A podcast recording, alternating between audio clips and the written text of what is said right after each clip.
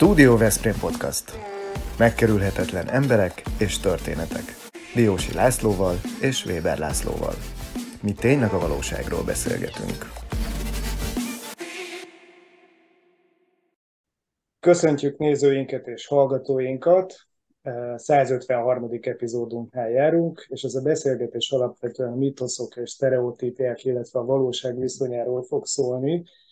Ugye gyakran halljuk, hogy a társadalmi szerepek, nők és férfiak helye, arról, hogy egyik mire képes, illetve mi való a másiknak, és van például egy olyan kifejezés, amit a nők lehetőségei kapcsán gyakran használnak, ez az úgynevezett üvegplafon. A mai beszélgetés legalább annyira szól egyébként férfiaknak, mint nőknek, és reményeink szerint az epizód végére meglátjuk, hogy mai vendégünk Nagy Claudia mérnök, a mítoszokat igazolja, vagy ellenkezőjére jutunk vele. Szia, Claudia! Sziasztok, üdvözlök Szervusz! Ha most nincs időd végignézni vagy meghallgatni az epizódot, akkor iratkozz fel csatornánkra, és gyere vissza bármikor, amikor neked alkalmas. Így nem maradsz le semmiről. No, kezdjük a legelején. Mi volt a te éled az óvodában? Fogalmam nincs bevallom őszintén. Arra gondoltam, hogy valami kérdeztem, kis de nem autó, tudom. vagy traktor, vagy daru, ilyenek szoktak lenni általában. Ezt nem tudom megválaszolni, kivételesen nem tudom. Aha. Jó, hát én azt gondoltam, hogy neked már a sorsod eldőlt az óvodában ezzel a jeladással, de hát akkor, akkor egy kicsit beszéljünk arról, hogy a, a, a családod a babán kívül adott mást a kezedbe, vagy fordítva a kis autón kívül nem kaptál nagyon mást. Hát igazából a kis autón kívül nem kaptam nagyon mást, tehát a szüleim alapvetően nem egyetemi végzettségűek, tehát tulajdonképpen eh, élelmiszerboltban eladó édesanyám, édesapám pedig már nem él, ő szobafestő mázoló volt, úgyhogy tulajdonképpen így a mérnök vonal az semmilyen felmenő jágon nincs meg tulajdonképpen, tehát ez alapvetően így alakult ki. Eh, Én arra vezetném vissza, hogy amikor elkezdett az ember így a pályaorientáció felé tartani, akkor valamiért mindig a, a reális megközelítések voltak az igazán jók számomra. Tehát sem a történelem, sem a magyar nem a szívem csücske, ezt bevallom őszintén. Tehát, hogy a matek, a fizika, illetve az informatika volt mindig is az, amiben úgy ki tudtam teljesedni, és amiben úgy éreztem, hogy ott tudok lenni. Uh-huh. Úgyhogy igazából ezek voltak, amik elindítottak ezen az úton. Jó, most akkor uh, itt leg, a legelején tisztázunk valamit. Te a ThyssenKruppnál uh, team leaderként dolgozol, mérnökként. Tisztázzuk, mit jelent ez a team leader? A team leader az arról szól, hogy uh, gyakorlatilag 12 kollégával dolgozom együtt, akik mind fejlesztőmérnökök, és én is fejlesztőmérnök vagyok, tehát informatikai, illetve mérnöki végzettségem van. És tulajdonképpen a team leaderség arról szól, hogy egy csapatnak a mindennapi munkáját, a mindennapi életét koordináljuk.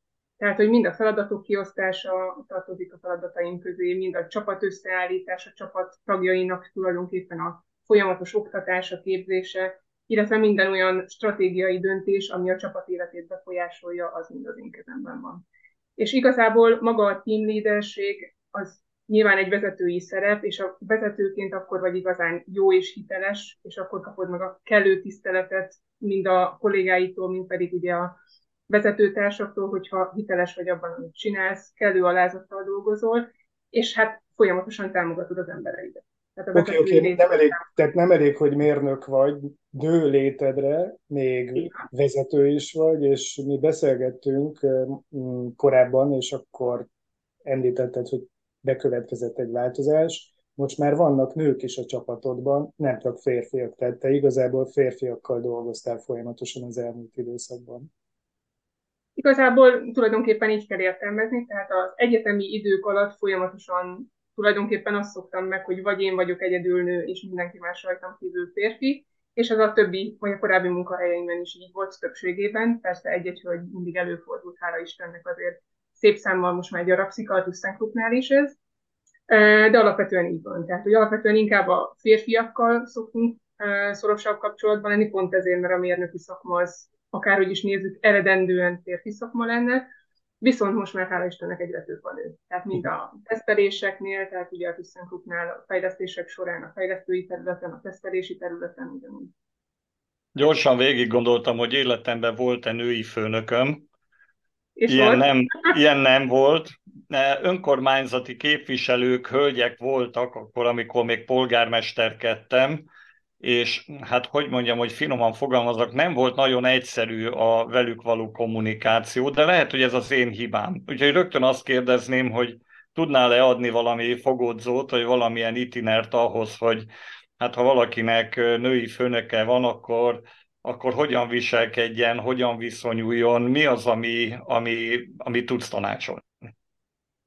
Hát elsősorban, ha most a férfi oldalt kérdezed, Igen. és férfiként egy női vezető, igazából itt az ő részükről is kell azért egy hatalmas elfogadás, tehát hogy vannak azért olyan kollégák, nyilván léteznek, de hála Istennek nem az én csapatomban, akik egy kicsit azért úgy tartanak, vagy óckodnak a női vezetőktől, vagy esetleg ne Isten nem tisztelik őket annyira, mint szakmailag, mint emberileg, hogy ezt elfogadják, hogy női vezetőjük van. A tiszteletet hangsúlyoznám legelőször ki, tehát hogy azért ugyanúgy, mint egy férfi vezetőnél, ugyanúgy tisztelni kell a női vezetőt is, ugyanúgy, ahogy a férfi vezetőt is. Ugyanakkor pedig én úgy gondolom, hogy különösebb, eltérő bánásmódot nem hiszem, hogy kéne alkalmazni. Tehát nálam is a kollégák ugyanolyan természetességgel dolgoznak, mint a férfi vezetőjük lenne. Tehát. Claudia, te egy rendkívül csinos, attraktív teremtés vagy, és nem állom meg, hogy ne, ne kérdezzem meg, hogy hát most egy ilyen férfi közegben ott van egy ilyen csinos hölgy, akkor azért a férfiak esetleg késztetést éreznek arra, hogy egy kicsit bizalmasabbak legyenek, szóval lehet valahogy azért ezt a távolságtartást elvárni, és úgy viselkedni, hogy ez ne legyen tolakodó? Nekem ilyen szempontból nagyon nagy szerencsém van, mondhatom, mert Szerintem mióta az eszemet tudom, nem, nem vezetőként, hanem még mérnökként sem nagyon volt erre precedens, hogy nagyon tolakodóak lettek volna, vagy bármi többet szerettek volna eltéren. Úgyhogy ilyen szempontból nekem könnyű dolgom van. Én egyébként úgy fedezem fel, hogy a legtöbb férfi, hogyha egy vagy egy olyan hölgyel találkozik, aki okos, esetleg vezetői beosztásban van, tehát hogy azért úgymond már tett valamit le az asztalra, akkor azért egy kicsit óvatosan bánnak vele. Tehát, hogy ott azért nem annyira bátrak és uh, magabiztosak, úgyhogy engem nem nagyon ostromoltak eddig sosem. Úgyhogy emiatt nem szoktam tartani ettől a dologtól. A karriered valószínűleg elején jársz, de azért föl kell tegyem azt a kérdést neked, itt az üvegplafont emlegettem a bevezetőben, hogy alapvetően három válasz létezik erre a kérdéskörre. Az első az az, hogy egy, még nem értem el. Kettő, hogy már koppant rajta a fejem. Három, hogy áttörtem. Persze lehet, hogy van egy negyedik, hogy ez nem is létezik, te ebben hol, hol érzed, hol jársz, vagy egyáltalán vannak olyan női vezetők körülötted, akikkel találkoztál, akiknek ebben van tapasztalata, ha esetleg még nincs létezik ez az üvegplafon? Hogy azt mondják, ugye, hogy van egy ilyen láthatatlan akadály a nők előtt, hogy egy bizonyos szintig el tudnak jutni, aztán ott valahogy nem, meg azok a bizonyos különbségek férfi-nők, eh, női beosztottak között, akár vezető, akár alkalmazotti beosztásban, hogy nem egyformán mérnek titeket. Tapasztalsz te ilyet? Látsz te ilyet? Hát a közvetlen közelemben a ThyssenKruppnál nincsenek női vezetők, illetve hát a Pesti részlegen azért természetesen vannak. Én alapvetően nem tapasztalom ezt a nagy különbséget, illetve ha válaszolni szeretnék a kérdésedre, még nem értem el azt a szintet, ahol azt mhm. érezném, hogy már nincs följebb, vagy nem mehetnék feljebb. Tulajdonképpen, amit eddig elértem, az nyilván egy férfi ugyanúgy el tudja érni, mint egy nő, viszont azért itt ugyanazt a határozottságot hozni kell, mint egy férfinál, tehát ugyanúgy azért szakmailag oda kell tenni magunkat, ugyanúgy egy határozott kiállás kell, illetve jó kommunikációs képesség, és hát ugye nem utolsó sorban én általában az energiámmal tengerelem le az embereket, úgyhogy ez a felvételén is így volt, az egy nagyon érdekes sztori volt, úgyhogy szerencsére, amikor felvételiztem a ThyssenKruppot, akkor is tulajdonképpen ezzel az állandó könnyedséggel, mosolyjal és energiával le tudtam nyűgözni a vezetőket. Beavatsz ebbe, amennyire lehet ebbe a felvételi szituációba, amire azt mondod, hogy igen érdekes volt? Természetesen. Igazából a felvételi úgy zajlott, éppen nagyon dübörgött a Covid időszak, hogy bementem szépen maszkba, hát a maszk mögött a mosoly kevésbé látszik, úgyhogy igazából csak a hangomat hallották, hogy mosolyog, és elkezdték feltenni a szokás, ilyenkor szokásos szakmai kérdéseket, lévén, hogy egy mérnöki pozícióra jelentkeztem, És hát szerintem egy fél óra nem telt el, egy idő után rájöttek arra, hogy nem biztos, hogy a mérnök pozíció való nekem, hanem lehet, hogy már inkább a vezetői. És egy ilyen aranyos laza csukló mozdulattal kicserélték a két lapot egymás fölött, és onnantól kezdve már vezetői kérdéseket kaptam. És így próbálták feszegetni nyilván, mert ilyenkor minél extra szituációba kell, hogy hozzák az embert, de nagyon jól sült el, úgyhogy nagyon élveztem. Látod, Laci, ezek szerint tanultunk ma is valamit, van olyan, hogy az ember az előmenetelét úgy, úgy éri el, hogy még be sem lépett egy céghez, de már előléptették. Ez, ez egy, és ez egy jó Képzeld el, hogy milyen, milyen önbizalmat kaphatott, aki úgy látom, hogy amúgy sem szűkölködik önbizalommal, most még egy ilyen vezető beosztásba jutott egyből egy nem várt lehetőség kapcsán.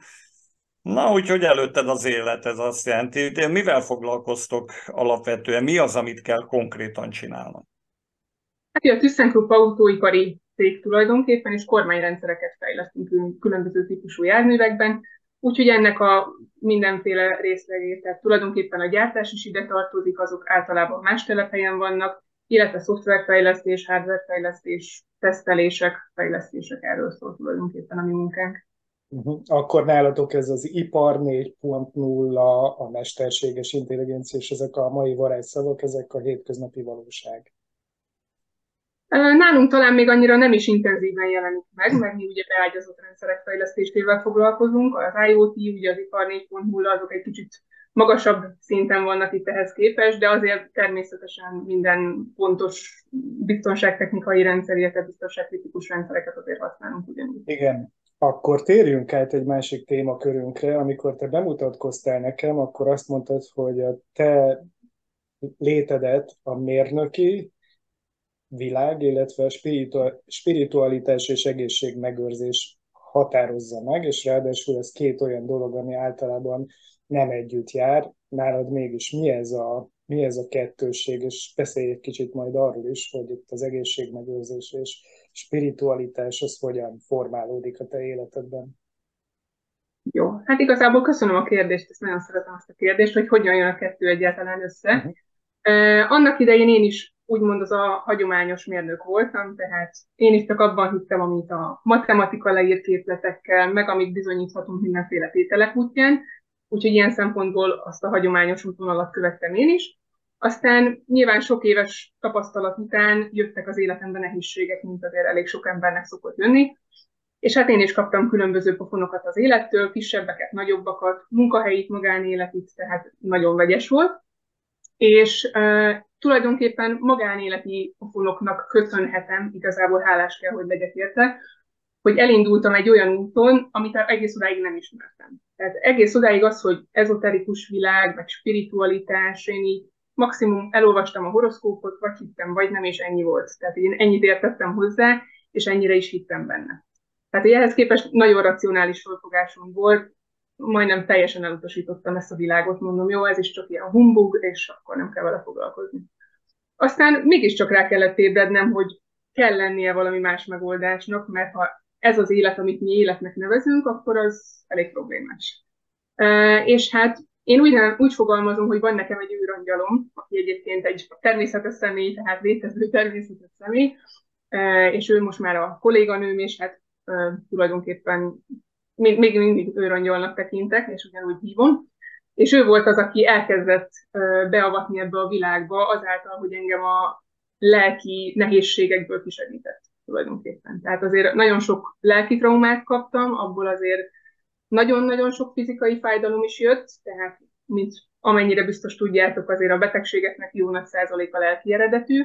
Hát én nagyon sokat produkáltam, tehát mint utólag most már tudom, hogy mindent ugye én generáltam magamnak, minden egyes fizikai betegséget, amelyek akkor gyógyszerrel nem voltak gyógyíthatóak, úgyhogy innentől kezdve el kellett indulni egy másfajta irányba, és ekkor jött az életembe egyrészt a spiritualitás ennek a hőtnek köszönhetően, illetve a Bémer terápia, amit ugye említettem neked korábbi beszélgetésben, úgyhogy tulajdonképpen én ennek a kettőnek a megjelenésének köszönhetem azt, hogy egyáltalán most úgy nézek ki, ahogy, már mint egészségügyileg rendben vagyok, illetve hogy a spiritualitás útján elindultam. Uh-huh. Tehát ez volt a két kezdő lépés. A Bémer terápia az mi fánterem? Légy szíves, mondd el ezt nekünk. A BMR terápia az egy hivatalos orvosi eszköz, tehát többek között például a Veszprémi kórházban is, illetve rengeteg magyarországi kórházban használják, magánpraxisokban is, illetve rengeteg BMR partner dolgozik ezekkel a készülékekkel. Ezek gyakorlatilag kézzelfogható készüléket kell elképzelni, amelyeknek applikátorai vannak, és mi szépen természetesen ruhában ráfekszünk, és a készülék az egy elektromágneses elven működő speciális jelet fog eljuttatni a szervezetünkbe, tehát a mi mikroérhálózatunkra, tehát a mikrokeringésünkre fog pozitív hatást gyakorolni, és azáltal, hogy ez az érterület elkezd jobban működni, ugye több oxigén, több tápanyag fog eljutni a sejtekhez, szövetekhez, illetve a szerveinkhez, és itt ugye a földgyűlemlet salakanyagokat egyre jobban ki tudja választani a szervezet. Tehát ha úgy szeretném megfogalmazni, akkor a szervezet öngyógyító mechanizmusát tudja ez a készülék aktiválni, tehát segít neked abban, hogy te magadat meg tudj gyógyítani. Úgyhogy nagyon lehetősen így tudnám megfogalmazni. Már kapható Veszprém első hangos könyve 35 igazi történettel. Magyarul és angolul postai képeslapba csomagolva. De mindenki számára ez fontos, vagy van olyan célcsoport, aki kifejezetten ezt a BMR terápiát szerencsés a igénybe veszi? Nem, ez minden célcsoport számára fontos, hiszen ahogy a kor előre haladtával nyilván öregszünk, ahogy egyre több stressz ér minket, illetve hát a nem megfelelő táplálkozás, a mozgásszegény életmód, ugye ez mind-mind befolyásolja mi mikroérhálózatunkat. Tehát tulajdonképpen ez az a terület, ahova sem gyógyszeresen, sem infúzióval nem tudunk direkt hatást gyakorolni. Tehát, hogy oda, ha az az érterület, azok a területek nem működnek megfelelően, akkor oda sajnos hiába szedjük a gyógyszert, azoknak a hatása nem lesz megfelelő. Tehát emiatt gyermekeknek, felnőtteknek, időseknek egyaránt ajánljuk természetesen. Uh-huh. Kiegészítő terápiaként, illetve önmagában is. Igen, de hogyha én ezt jól értem, ez fizika tehát, hogy itt semmi spiritualitás nincs, semmi varázslás nincs, itt ez egy fizikai jelenség, ami jótékony hatású, és egyébként orvosilag igazolt, hogyha jól sejtem, és te ennek valami fajta szakértője vagy, vagy, vagy képviselője, vagy hogy kerülsz te ezzel kapcsolatba, ezzel a terápiával? Én hivatalosan BMR partner vagyok, igen, ami ugye azt jelenti, hogy ilyen készülékeket lehet tőlem bérbe venni, illetve mhm. lehet vásárolni rajtam keresztül, tehát tudok segíteni, illetve terapeutaként dolgozok folyamatosan azon, hogy mindenki, aki ezt a készüléket használja, az a lehető legjobb módon tudja ezt megtenni. Tehát nem szükséges orvosi konzultáció a használatához, tehát bárki könnyedén otthon tudja mhm. biztonságosan alkalmazni, gyerekek, felnőttek ugyanúgy, és tulajdonképpen nekünk, BMR partnereknek az a célunk, hogy minden családban legyen egy ilyen BMR terápiás készülék, hiszen a, akárhogy is nézzük, ma már az orvos magyarországi egészségügy nem egészen ott van, ahol szerintünk lenni kéne, és emiatt nagyon sok múlik azon, hogy az emberek mennyit fordítanak a prevencióra, illetve az egészség megőrzésre is. Ezt hogy kell elképzelni ezt a szerkentyűt? Szóval ez egy, rá kell feküdni, vagy, vagy egy ágyféle? Vagy mondjál már erről valamit, légy szíves. Oké, okay. ezt a készüléket úgy kell elképzelned, hogy van egy vezérlő eszköz, ami tulajdonképpen hát körülbelül mint egy A4-es papír, egy kicsivel talán kisebb van, ami akkumulátorral működik többek között, és ehhez van több applikátor. Ugye az applikátorokat nevezük például egy matrac, ha így nevezted, illetve van sál applikátor, ami ténylegesen úgy néz ki, mint egy sál, illetve van korong, illetve fényterápia. Tehát, hogy több applikátor van, különböző problémák helyi kezelésére, attól függően, hogy mi a gond. Tehát itt egészen a bőr problémáktól, különböző szerveknek a nem megfelelő működésén át, keringési problémák, mozgásszervi problémák, tehát mind-mind ide sorolhatóak, és nagyon egyszerűen úgy tudnám megfogalmazni, hogy minden olyan egészségügyi problémánál, ahol bármilyen formában összefügg a mikrokeringésnek, tehát a keringésnek a zavarával az a probléma, ott tudunk pozitív hatást gyakorolni és segíteni a betegeken, illetve pacienseken. És erről vannak visszaigazolások is számotokra, hogy előnyösen változott valakinek az, az egészségi állapota sokkal jobban, mint ahogy régebben, amikor különböző más típusú beavatkozások voltak? Mindenféleképpen, tehát rengeteg visszajelzésünk van, saját tapasztalatom is rengeteg van, ugyanakkor viszont orvosi támogatásunk is rengeteg van, főleg Magyarországon, ott kiemelten szeretik az orvosok ezt most már, egyre jobban elismerik, Úgyhogy rengeteg orvosi videónk van, orvos kongresszusokat szoktak szervezni Bémer körben, úgyhogy ez, ez nagyon kiemelkedő. Illetve nagyon fontos az, hogy orvosi esetismertetünk, tehát hivatalos kiadványunk van arról, hogy adott orvosok adott problémára milyen eredményeket értek el, és hogyan kezelték a pacienseiket. Claudia, azt mondd meg nekem, hogy téged mi győzött meg, mi volt az a helyzet, tapasztalat, bármi, amit téged, mint műszaki embert, egy racionális, gondolkodó, határozott fiatal embert meggyőzött erről. Ugye mondod, hogy ez jellemzően idősebb korban válhat szükségessé. Szóval mi a történet? Az én történetem egyébként ugye engem is, mint a legtöbb mérnököt nagyon nehéz meggyőzni, tehát mi ugye a racionális érveket, a késztényeket szeretjük, én sem voltam különbennél, tehát én is, amikor oda mentem a most már mentoromhoz, akkor azért elég szép mondatokat mondtam el, hogy nekem már pedig ilyet nem adsz el, és amit el tudsz képzelni, volt minden ellenállásom. E, tulajdonképpen akkor én már annyira rossz egészségügyi állapotban voltam, hogy a nyugati orvoslás, tehát az orvosoknak úgymond a, a gyógyszeres kezelései nem voltak hatásosak. Rengeteg, tehát majdnem egy évig jártam orvoshoz, tulajdonképpen eredménytelenül. És akkor már ilyen minden mindegy állapotba kerültem, hogy mindegy, csak valami segítsen. És akkor felajánlott az egyik kedves ismerősöm a BMR terápiát, mert neki akkor volt otthon egy ilyen, és felajánlotta, hogy mi lenne, ha kibérelnék egy ilyen készüléket, próbáljam meg. És hát akkor tényleg már semmi nem számított. Tehát, hogy mindegy, akármit adhatok, csak valami segítsen. És akkor kibéreltem egy hónapra, és egy hónap alatt ugyan nem teljesen száz gyógyított meg, de egyszerűen mindent, tehát hogy elképesztő változás történt. Tehát az, hogy már nem kellett fájdalomcsillapítókkal folyamatosan fekve sírva létezni, mert az is fájdalmat okozott, hogy a konyhába kimenjek, hanem a gyógyszereket elhagyhattam, tudtam ugyanúgy menni dolgozni problémamentesen, sokkal jobban összeszedtem magam, ugye nyilván ez alatt lefogytam elég sokat, tehát azért szerencsére kicsit helyreállt a szervezet, és akkor én eldöntöttem, hogy ha nekem egy hónap alatt ennyit tudott segíteni ez a készülék, akkor erről mindenkinek tudnia kell. És igazából ez volt a saját tapasztalat az, ami meggyőzött annyira, hogy ezt tényleg mindenkinek használnia kell, és ismerni legalább.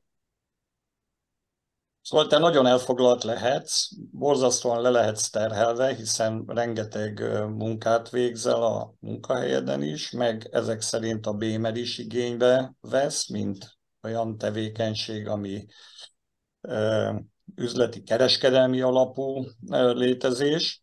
Szóval hogyan lehet ezt bírni? Van valami titkod, mit kell csinálni? Sportolni, mozogni, kirándulni? Kicsit kíváncsiak vagyunk arra, hogy te mivel foglalkozol ezen kívül. Hogy mit kell ehhez csinálni? Én nekem kettő titkom van. Az egyik a nagyon szuper időmenedzsmentem. Azt szokták kérni, hogy azt tanítanom kéne, hogy ilyen időmenedzsmentje legyen bárki másnak illetve ezen kívül az, hogy élvezd azt, amit csinálsz. Tehát tulajdonképpen a létezést élvezd magad, tehát élvezd azt, hogy ki vagy a bőrödben, hogy tulajdonképpen szeretsz élni, szereted azt csinálni, ami van, szereted azokat az embereket, akik körülvesznek. Természetesen ugye mindig megkérdezik, hogy van-e időm egyáltalán bármi másra. Hát hála Istennek azt mondhatom, hogy még 8 óra alvásra is bőven van időm minden nap, úgyhogy emiatt nem kell izgulnom sosem. Viszont nagyon sok hobbim van, szerencsére. Például az egyik nagy kedvenc a szápozás, ugye ez a, biztos ismeritek, egy ilyen deszkán kell állni, tulajdonképpen mondjuk a Balaton közepén, és akkor lehet rajta evezni. Ezt nagyon szeretjük, ugyanakkor én nagyon szeretek táncolni, már 16 éve táncolok kubai táncokat, úgyhogy ez nekem szintén egy szenvedélyem, illetve hát kerékpározás, túrázás, most már hála Istennek a görkorcsolya is kezd bejönni, mint nagy álmom volt, és most már ezt is elkezdhettem. Úgyhogy sok mindennel foglalkozok mellette is. Nagyon komplex személyiség, vagy mondod ezt a kubai tánc, táncot, és akkor mellette meg tényleg minden, minden, az élet minden területében mondják úgy belenyol az ember, ugye te erre vagy egy jó példa, szóval, hogy ez egy elég összetett személyiség, és akkor te ezt így sugárzod magadból, a környezetedre ez átragad, mert hogy nyilvánvalóan ennek lehet akár egy ilyen hatása is szerencsére ragad, és ugye célom is, hogy a pozitivitás, illetve ez a pozitív energia folyamatosan ragadjon másokra is. Nagyon sokat segítek egyébként embereknek, nem csak a BMR terápiával, hanem így lelki oldalon is, illetve hát inspirálom őket azáltal, hogy egyrészt mennyi mindent csinálok folyamatosan, hogy ezt mennyire jól lehet élvezni, illetve nagyon sok embert most már elkezdtem tanítani is, mert én nagyon szeretem a tudásomat átadni. Tehát ez számomra egyfajta hivatás az, hogy tudásomat megosztassam, és mások is tudjanak ebből kamatozni. Úgyhogy tulajdonképpen... Oké, okay. nekem még egy fontos kérdésem van visszakanyarodva a munkádhoz, a szakmai életedhez és karrieredhez, és kicsit ilyen gumicsontként ehhez az üvegplafonhoz, hogy hogy mondjuk ha te 15 évet előre utazol az időbe, és nyilván, ha jó time managemented van, akkor meg is tervezed ezt a következő másfél évtizedet. Hol képzeled el magad, melyik világban, a mérnöki világban, vagy inkább a másikban, ahol az emberek segítése, a gyógyítás, a spiritualitás van? Vagy ez marad együtt? E, igazából azért akárhogy is nézzük, ha mondjuk családalapításra kerül a sor, ugye akkor nyilván mindkettőt már nem lehet csinálni. Tehát akárhogy is nézzük, azért annyi fele már nem lehet osztódni. Az én szívem bevallom őszintén inkább a lelki, illetve egészségügyi vonal illetve hát ott is a vezetői lét, mert ugye ott is vezetőként azért az ember rengeteg emberrel foglalkozik, és folyamatosan vállalkozókat terel az útjukon, illetve hát attól függően, hogy ki milyen uh, élethelyzetben van. Úgyhogy én, én ezt az irányt fogom valószínűleg választani mindenféleképpen. Tehát akkor te egy vezető leszel, e, e, ez egészen biztosnak tűnik, hogy a vezető éredet fogod építeni. Ez egy jó. Igen.